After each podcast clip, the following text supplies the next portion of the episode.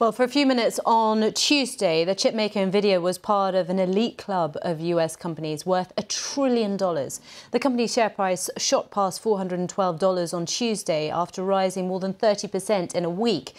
Other companies that are part of this club are Apple, Amazon, and Alphabet. The BBC's North America business correspondent Samira Hussain explains why. For a brief few moments, Nvidia was able to call itself a trillion dollar firm. The surge in the company's share price came after the chipmaker shocked analysts by forecasting a surge in demand for its products because of advances in artificial intelligence, or AI. Now, the hardware made by NVIDIA underpins most AI applications today, with one report suggesting it has cornered 95% of the market for machine learning. Now, over the past 12 months, NVIDIA's share price has more than doubled. Investors are betting the company will be able to profit from its foresight in developing chips that are easily adaptable. And of course, AI is the next hot thing in tech, and certainly an area with a lot of growth potential. But now there are questions about whether NVIDIA's ability to keep up with demand especially as other chip makers like Intel and AMD try to get in the game.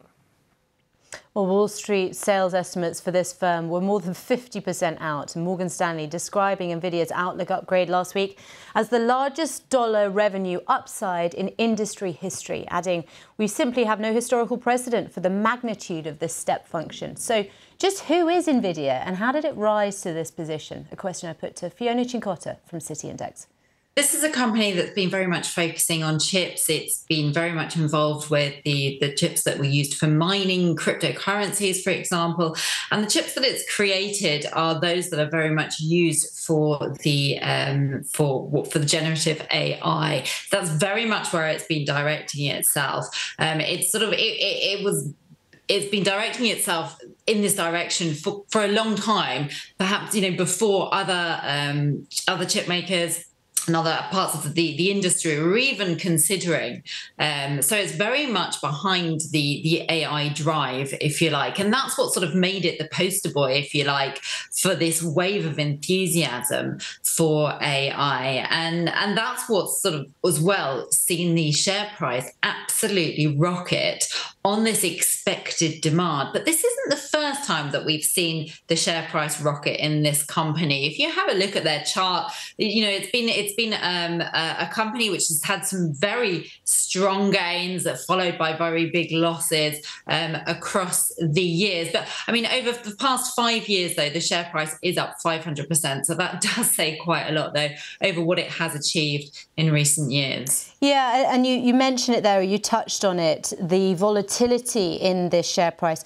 I'm just looking at what happened last year. Shares lost half their value last year. Investors sort of fretting about the whole slowdown in corporate spending and things like data centers and also sort of, I guess, the you could call it the post-pandemic free fall that we saw in crypto and in gaming as well.